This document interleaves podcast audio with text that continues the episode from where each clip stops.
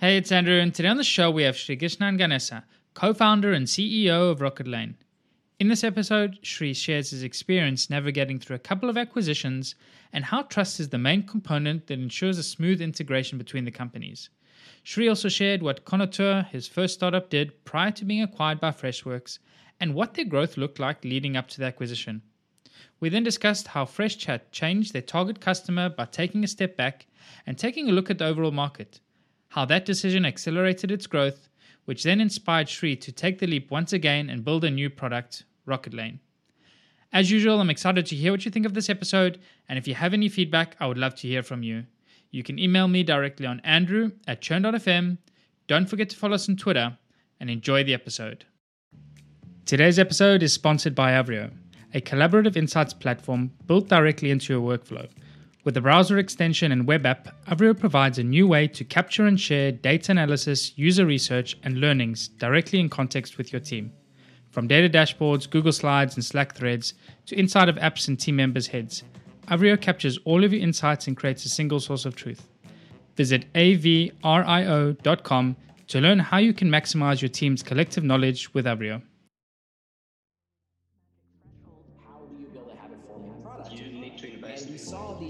Don't just gun for revenue in the door. This is Churn.fm, the podcast for subscription economy pros. Each week, we hear how the world's fastest growing companies are tackling churn and using retention to fuel their growth. How do you build a habit forming product? We crossed over that magic threshold to negative churn. You need to invest in customer success. It always comes down to, to retention and engagement. Completely bootstrap, profitable, and growing strategies, tactics, and ideas brought together to help your business thrive in the subscription economy. I'm your host, Andrew Michael, and here's today's episode. Hey, Sri, welcome to the show. Hey, Andrew. Thanks for having me on today. It's a pleasure. For the listeners, Sri is the co founder of Rocketlane, a purpose built customer onboarding platform that shortens your time to value and eliminates hit or miss experiences for your customers. Prior to Rocketlane, Sri started his career as a business analyst and product manager at Horizon. He then went on to found Konotor, a mobile first user engagement platform that was later acquired by Freshworks, where he then worked on their hotline and fresh chat products.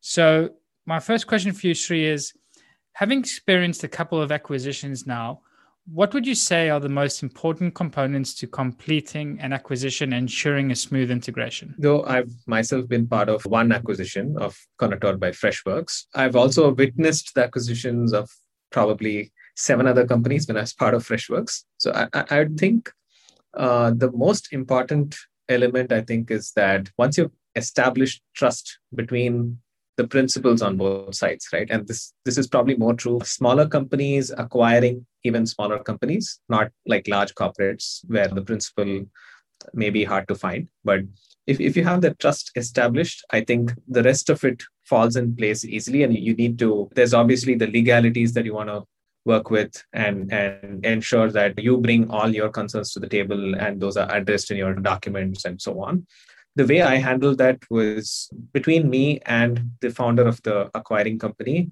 there was complete trust and we didn't negotiate with each other. We let lawyers do the negotiation and that sort of helped us retain our relationship through the ups and downs that you go through to arrive at what's the right what's the right details of, of the acquisition that is happening what's the right terms that you negotiate and so on yeah, that's interesting. You said that. Uh, also, when you said worries me a little bit because I think sometimes lawyers like to be lawyers, uh, and sometimes they can end up complicating things more than necessary. But it's interesting from the perspective of just saying like maintaining the relationship is really important to make sure things get go through smoothly.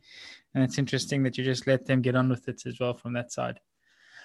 Um, let's talk about that a little bit then. Like initial the company Konotor, like what were you doing at the time? What was the idea? Like how did that take off?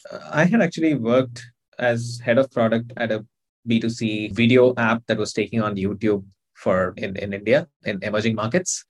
And uh, from that experience, I felt it was easy enough to build an app and take it to a wider audience. So we built a voice messaging app to take on WhatsApp. This was back in 2012. And we soon realized that it wasn't as easy to get people to try out your new app what I'd experienced in the video world did not apply to the messaging world. The network effects were far too strong. And we pivoted from that B2C business into B2B SDK because we saw that people who were using our app were messaging back and forth with us to give us like feedback on our product, or we were messaging them to ask them for to nudge them to the next step in their journey and so on. So we felt a WhatsApp like inbox for other people's apps could be a great idea as an engagement mechanism for mobile apps. And so that's what we built. Uh, that's what Konotor was. It was essentially about providing an SDK that went into other people's apps, like a plugin inside their apps that enabled a messaging inbox for their apps, and then the tools for the business to proactively reach out to the customers, engage back and forth on feedback or customer support through this messaging channel. Very interesting. I like sort of the realization in terms of the network effects and how difficult, and the pivot then to focus more towards B2B. How did the business then take off? You realized uh, the initial direction wasn't working. You decided to make a pivot and focus on B2B. What was it, some of the early sort of wins that you had? What did growth look like? And maybe give us some sort of time frame as well. Right. This is back in 2013. I think we built the first version of our SDK. I had been a product manager in my previous job, so I could connect well with other product managers in different companies, uh, speaking their language, pitching to them why they should use our SDK. Got some of them to try it, and I think a lot of product managers got excited to put it in their apps. But then there was, you know, some resistance from the technical team and then from the customer support team because they now had a new channel to deal with. We still managed to push through with a few smaller companies and then the interesting thing that happened was once we were live with a company that had 5,000 monthly active users, we could go to someone who had 10,000 users and say, hey, you know what? These guys with 5,000 are using it. We are sure that we can help you use our product as well. And it should be a breeze for you to do this. Once we got the 10,000, then we went to someone who had 20,000, then to someone who had 50,000 users, then to someone who had 100,000 and then 250,000 and so on. So it became an interesting journey for us to take these step functions, a function sort of growth to bigger and bigger apps. And it also so happened that some of our early customers grew rapidly. And one of them had like at some point in time 2 million active users a month and overall our platform of a sudden had 8 million users using our sdk and it was just three of us three founders building and supporting the product Oh, wow. Very cool. So uh, you hit this point then. What happened next? So you, and I, like as well, like how you started off just getting smaller customers, getting some validation, using those as proof points to win bigger customers, and then like pretty much using social proof all throughout your the sales cycle. But then what happened next? You have now 2 million users using the platform. What's next? Things started to break. It was just the three of us stretched very hard doing the sales, marketing, and building the product, supporting the you know scale that that we were reaching every month. And uh, that's when we decided uh, we need to hire people for the team. We had incidentally some success with larger customers as well. We had a sort of enterprise contract with a US based Fortune 50 retailer, and we had won some money from a contest organized by two big VCs. So we had the money and we were looking for like the best talent and finally started hiring people for our team. And after two years into the journey, right? And, and uh, at that point, started onboarding our team members. Things looked set for growth. We had we had a lot of success in India, Southeast Asia with our SDK, not so much in uh, US and Europe till that point in time, other than like a handful of customers we had somehow gotten in the US. So we were about to scale. We had put together our documents to raise an angel round. And that's when there was inbound interest in acquiring the company. And mm-hmm. we went that route. So it was an exciting enough offer. And we had known Freshworks, the acquirer company, pretty well, knew that they were like really successful and growing fast. So just thought it makes sense to align with them. Yeah, very fast turnaround then. What is this, like two, three years? And you had your offer of acquisition? Yeah, yeah, it was close to three years that we had been operating. And yeah, it was an interesting, it was a, a fast journey, but I think because for a long part of the time it was just the three of us doing everything, it also felt like a longer time yeah, than it actually was. Absolutely. Yeah, you're working like two two lifetimes uh, trying to build the company. The yeah, and then you mentioned as well you got acquired by Freshdesk. I think like one of my favorite episodes that I've watched before was actually with Girish, the CEO of Fresh uh, Works. Sorry, I think it's been unbelievable to watch how they've built that business. And like you say, like through your time, you were there seeing several acquisitions. Like they've managed to build like such an amazing company. And the one of the things that I loved so much about Freshworks was how they started out with a single product with focusing on like a specific like audience target persona so uh, i can't remember exactly if it was support. They started out with support and doing the freshdesk and then realized the same product could be used for internal like bug tracking launched a new product. That was focused towards developers. Correct me if i'm wrong here or whatever but it, it was it really was IT support.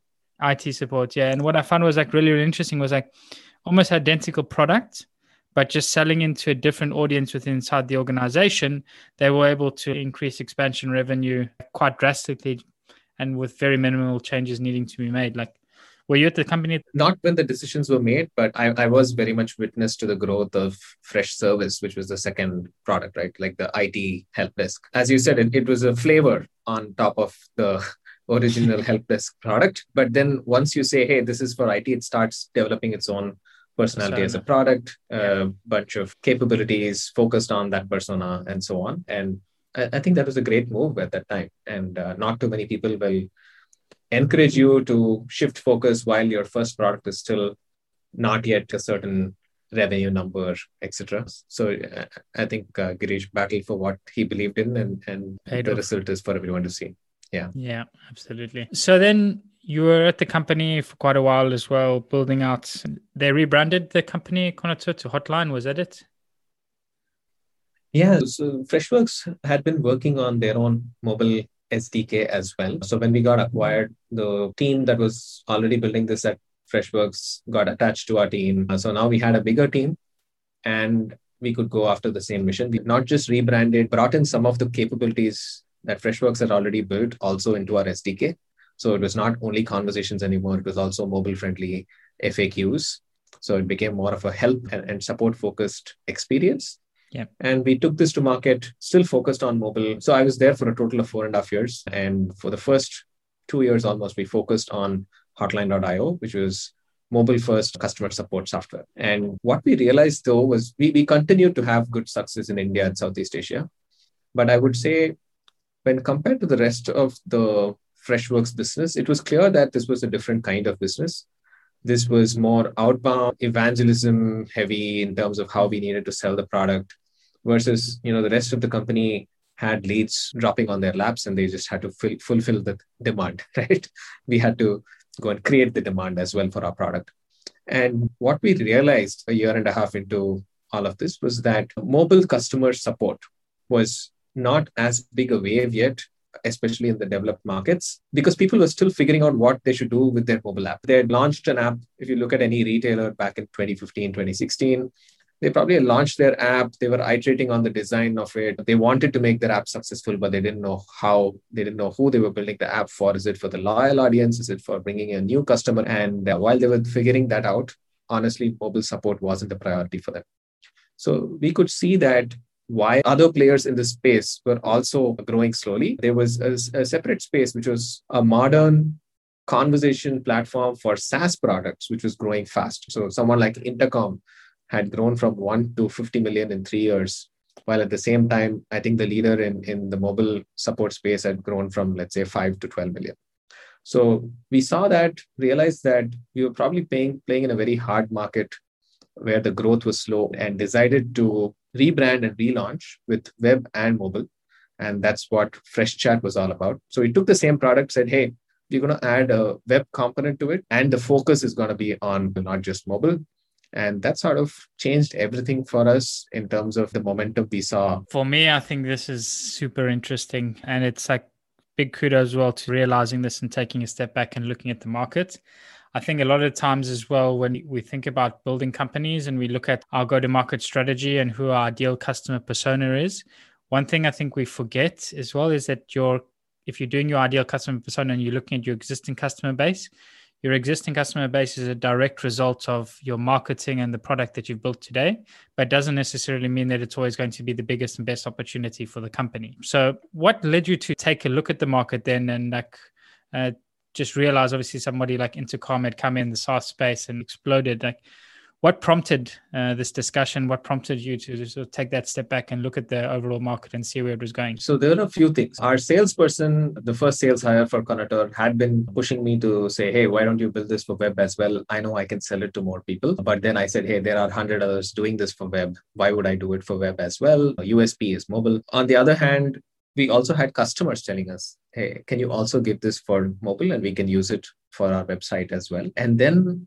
the last thing was I was attending a startup event where an investor, an investor friend of Girish, in fact, one of the first investors in Freshworks, he was, you know, giving this talk about how a rising tide lifts all boats. And that's the sort of market you want to play in when you're doing a startup because already everything's stacked against you. And if the market is also stacked against you, then your chances of, of success are lower. And and when I was listening to that, it's felt like it, it really rung true that if no one else in your market is also doing like extremely well, growing super fast, doubling every year, tripling every year, then maybe it's not all of your products that are a problem, but it's the market itself. Maybe it's premature for the market. It need not mean the market will never exist, but definitely right now the momentum wasn't with us. Yeah, I like that point as well in terms of timing. And there's been many cases of this, like where you have some great products that just came out too early, and then maybe a, a subpar product came out a few years later and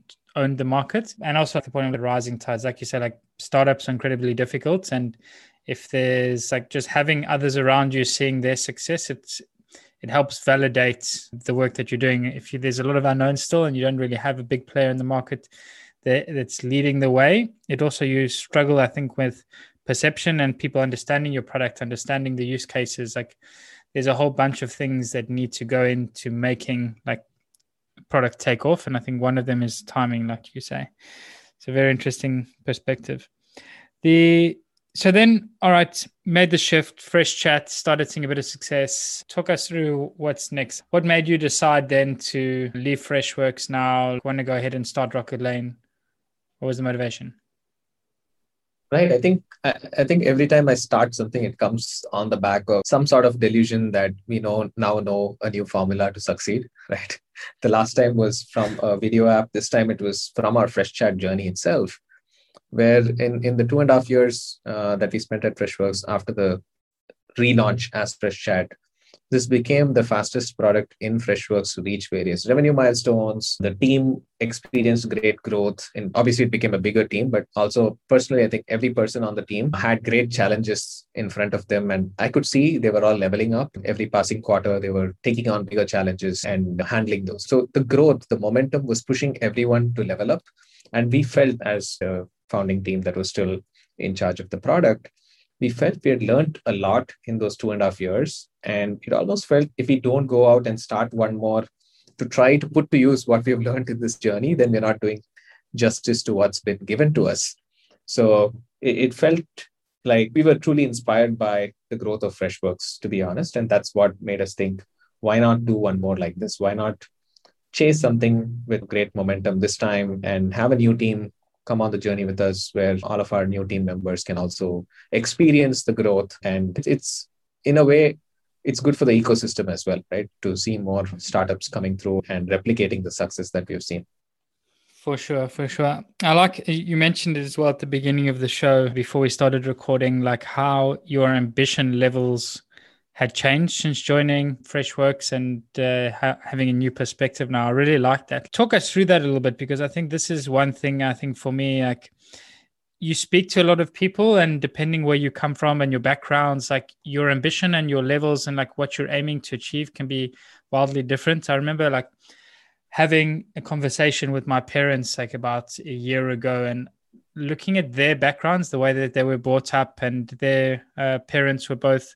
like working class and like the ambition levels they had a good ambition level i think to some degree but they both then ended up becoming entrepreneurs and that set my levels like at a totally different level to theirs and i try to have this conversation with them saying i think we have different levels of ambition and i think this is probably one of the reasons obviously there's a, a multitude of impacts like the nurture versus nature and sort of thing but how did that influence you? What were some of the things that really opened your eyes? Like, what was it that changed that shift in uh, ambition? Yeah, I think it's just understanding what's possible, right? Like when you see a company which was also started in Chennai in, in India, like probably just a couple of years before we started our journey on Konotor and and the level of success they had accomplished and how it was taking over the world. Here's a company which which was flying a blimp over the Salesforce tower during Dreamforce, and uh, obviously the revenues have kept growing the company has become so big. It was 300 people when we joined. When I left, it was 2,000, and now it's probably much more. It, it, it really opened our eyes to what success can, what momentum can be, what it can do for you and for a team. And that sort of made us feel, hey, this is something that we could do as well, right? Not necessarily the same outcomes in the same time periods, but we felt, hey, why not take this on as a challenge and try to build something new and, and big this time? Because we had a good outcome last time, but that was more a function of like good negotiation and so on. And being lucky being acquired by freshworks at a time when freshworks was a lot smaller. But I, I, think this time we have our sets size set towards much bigger dreams as well because we have that first success in our pockets already which means we can afford to aim big now. It's go big or go home. It's not to survive. It's more to uh, really do something big. Yeah uh, and knowing what you know today, does it influence like your decision that you made to sell to Freshworks? Are there any regrets? Not really. I think there's so much we learned from that journey that I, if I were to make that decision again, I would do it the same way. I'd probably, you know, pivot into Freshchat, the web part of it faster. yeah. But yeah. Nice. And yeah, I like the point as well. Like, I just found it very interesting when you mentioned at the beginning of the show. Is like a lot of times you don't know what you don't know. Like, just being surrounded, being in an environment where people show you what's actually possible. Sometimes we're our own worst enemies with our own limiting beliefs, and just being shown the way and showing like what's actually possible allows you to set your targets higher and push for bigger and better things. So, I really wish you best of luck with that, Nashi. Tell us a little bit what you're doing now. Like, why what do you do at rocketlane? How do you help your customers? What's different sure it comes from our experiences at freshworks where we got pulled into like mid-market and enterprise deals pretty fast with freshchat and what happened was most of these you know, need a lot of project management collaboration with the customer communication with the customer when you're onboarding large customers right? And this happens in siloed tools, right? You have spreadsheets, documents, emails, Trello boards, and whatnot, which um, make it hard. You're scrambling with all of these to get across the finish line. Usually needs heroics from someone, and that's not scalable. And we felt, hey, there must be a better way to do this, which also keeps in mind what the customer experience should be. Because as a result of using all of these different tools, what we were also doing was we were putting customer experience in the back burner. It was like an afterthought. We said if we approach this whole problem of working hand in hand with the customer on a project, on like documents, etc., through a journey where you know the pieces of the journey already, then how would we build this different uh, experience differently? And that's what Rocketlane is all about. It's about helping B2B companies accelerate their time to value and streamline their onboarding and implementation journey with their customers. Nice. And just for clarity as well, when we talk about onboarding, we're talking about the high touch one to one or one to many like onboarding experience. We're not talking about like automated onboarding with emails. This is more like when you say like mid market enterprise clients where you have level of hand holding, educating them on the product onboarding. Is that correct?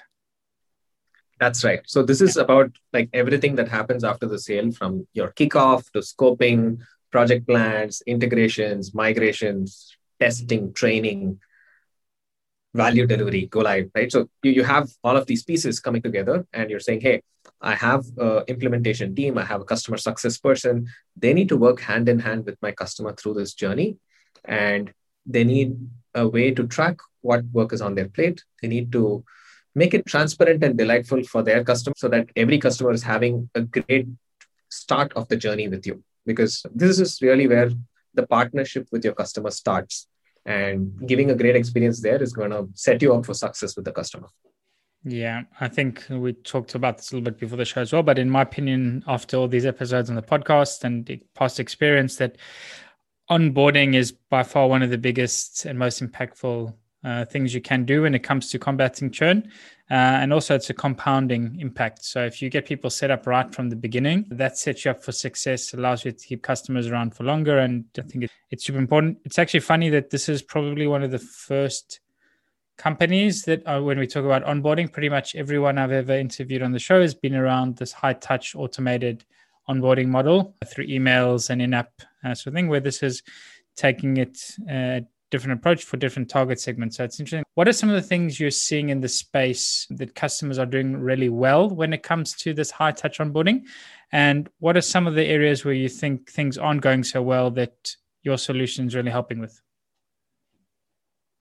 Yeah, I think different people have cracked different parts of the puzzle really well. I, I know companies that do a great job with training and activation of team members to start using their product.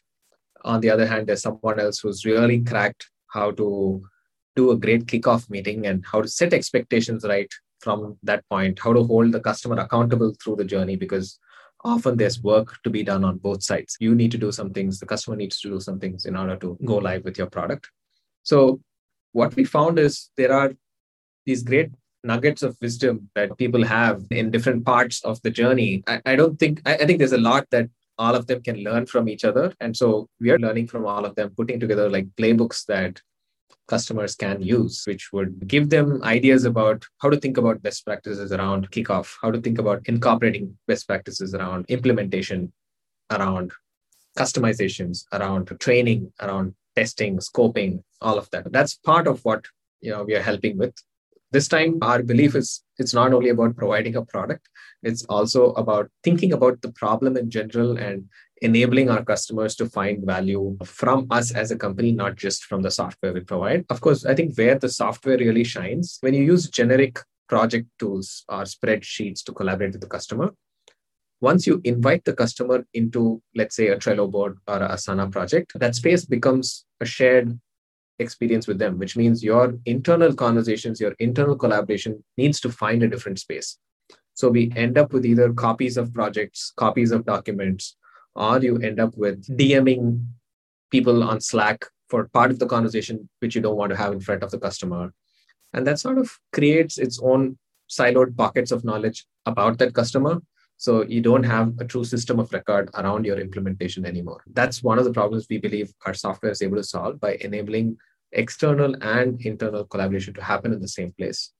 The second thing we have really focused on is how do you deliver like a consistent experience for every customer? So we've really focused on lab creation of playbooks, which can include your document collaboration and your project plan, including internal and external documents, internal like private tasks which are visible only to your team versus tasks visible to the customer, etc. So that your entire playbook is set up and you can make sure the team is adhering to it while still maintaining the right level of complexity in terms of what is shared with the customer. And I think we've created a separate experience for the customer. Think of it like a customer portal, which you can brand. Let's say, let's say Freshworks is a customer, then it would be uh, success.freshworks.com would be the portal that they invite their customers into where they get the customer can see where they are in the journey, what needs to be done next, what are all the documents that have been shared with them that they need to work on together, all of that in that one portal.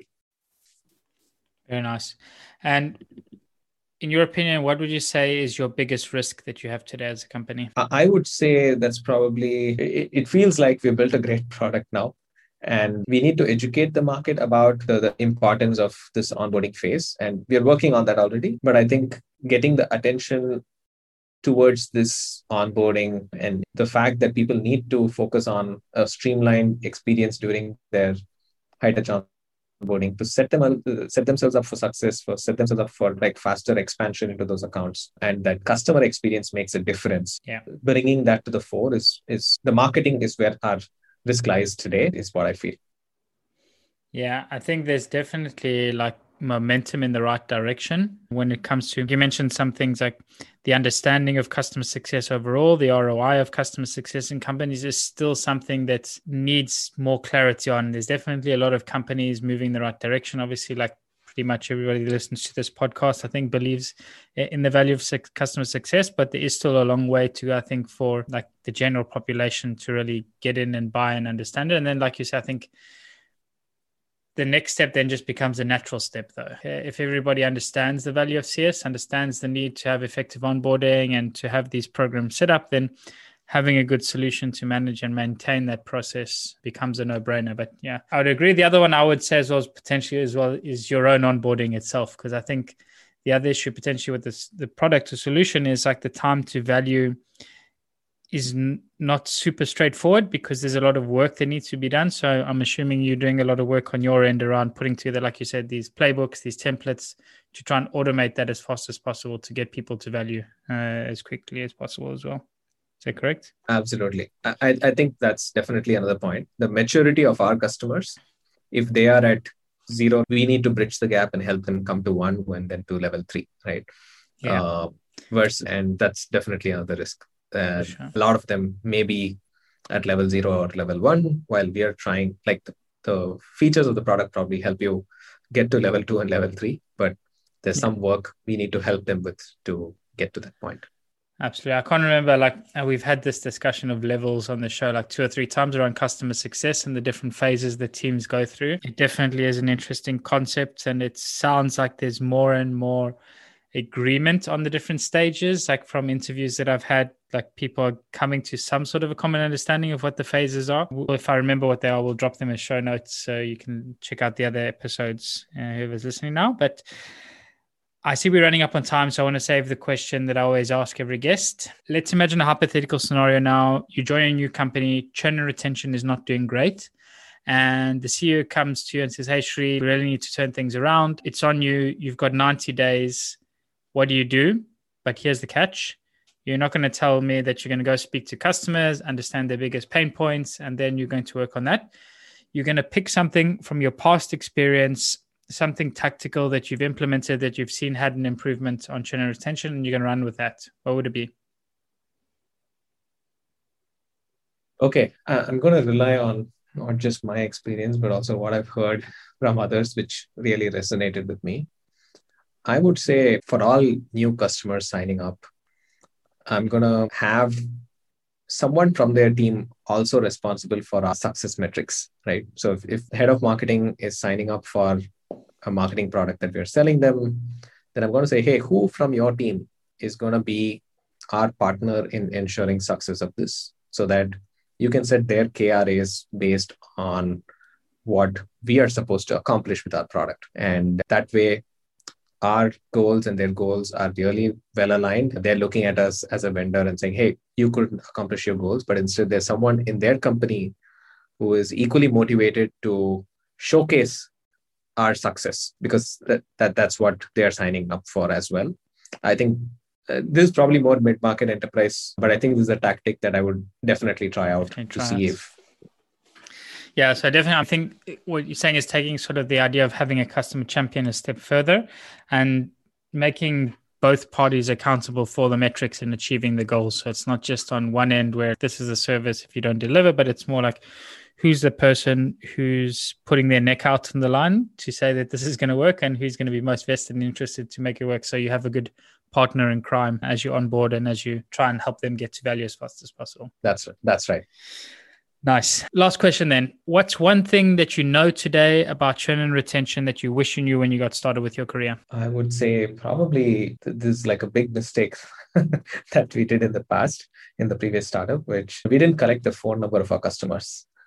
And we just had their email. So we would never know why they left us or why they're not trying it out or whatever, right? So I would say you have a team, you have a customer customer facing team, whether it's sales or customer success or whatever you want to call it empowering them with the ability to call your customer is like one of the basic things which can really help you solve problems in in your retention. It's so interesting that you say that because literally today i was thinking about this. Like i've had to fill in my telephone number in a couple of companies now. Uh, i was thinking it's for me, it's a little bit foreign that people still call to do sales deals, but obviously it happens all the time. And it's there's this notion where you're interrupting the customer in their moment of time without understanding like when they would book an appointment or like when's a good time. But also, I do obviously from the customers, from like the company's perspective, understand it's a big opportunity to be able to reach somebody and actually have that call and that discussion by having the telephone number. So I'm on the fence on this one. I'm not sure which is a thing, but your argument to it makes as well a bit of sense. I don't know like how you feel about the user experience when it comes to providing a telephone number as opposed to just booking a call with them and having it scheduled on their time. Yes, that's pretty much why we didn't do it the last time because we felt it would be interrupting. But having seen the benefit, I, I just feel and and we also figured that a lot of people expect to be called so it works both ways. You make it optional for the customer to provide the number, but if they provided it, by all means, call them. Call them. Yeah. No, uh, absolutely. And there's obviously a large amount of value in sort of that immediacy. Like you say, the customers expect the call. We also had like a previous episode with Mark Roberge where we're talking about like how the time to the, uh, like the time of the call. So the faster you called your customers, the likely the higher likelihood of closing. And I think it was like anything over a minute that could dramatically decrease to like 50% chance of closing that deal versus 90% to begin with.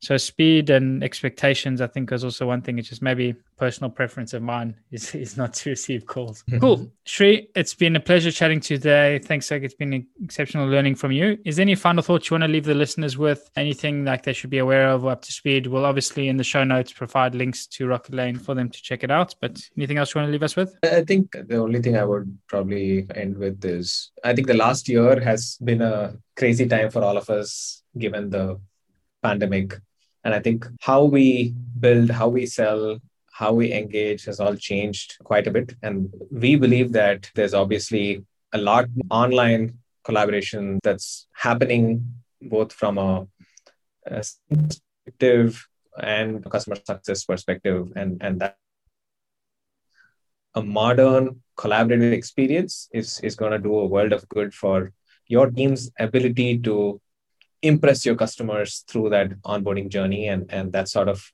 what we are building giving them tools to equip them to look better in front of a customer hold the customer accountable through the journey all while still having that asynchronous experience that we all now prefer. Yeah absolutely. Things are changing. Remote's definitely here to stay at least to a big degree and we need to start adapting and getting to it. I think for me, uh, coming having worked remotely for the last five years or so, I think there's not much of a change, but definitely seeing a change in behavior in the market, and we all need to start slowly adapting to it. But Shri, it's been a pleasure having you on the show today. Thank you so much for joining, and I wish you best of luck now and much success going forward with Rocketlane. Thank you so much, Andrew. Cheers.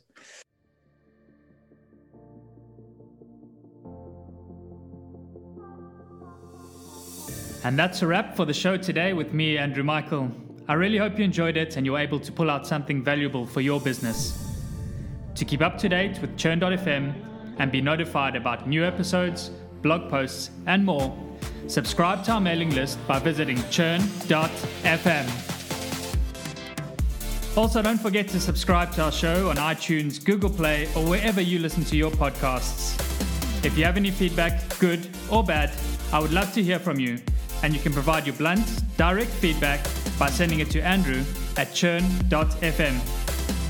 Lastly, but most importantly, if you enjoyed this episode, please share it and leave a review, as it really helps get the word out and grow the community. Thanks again for listening. See you again next week.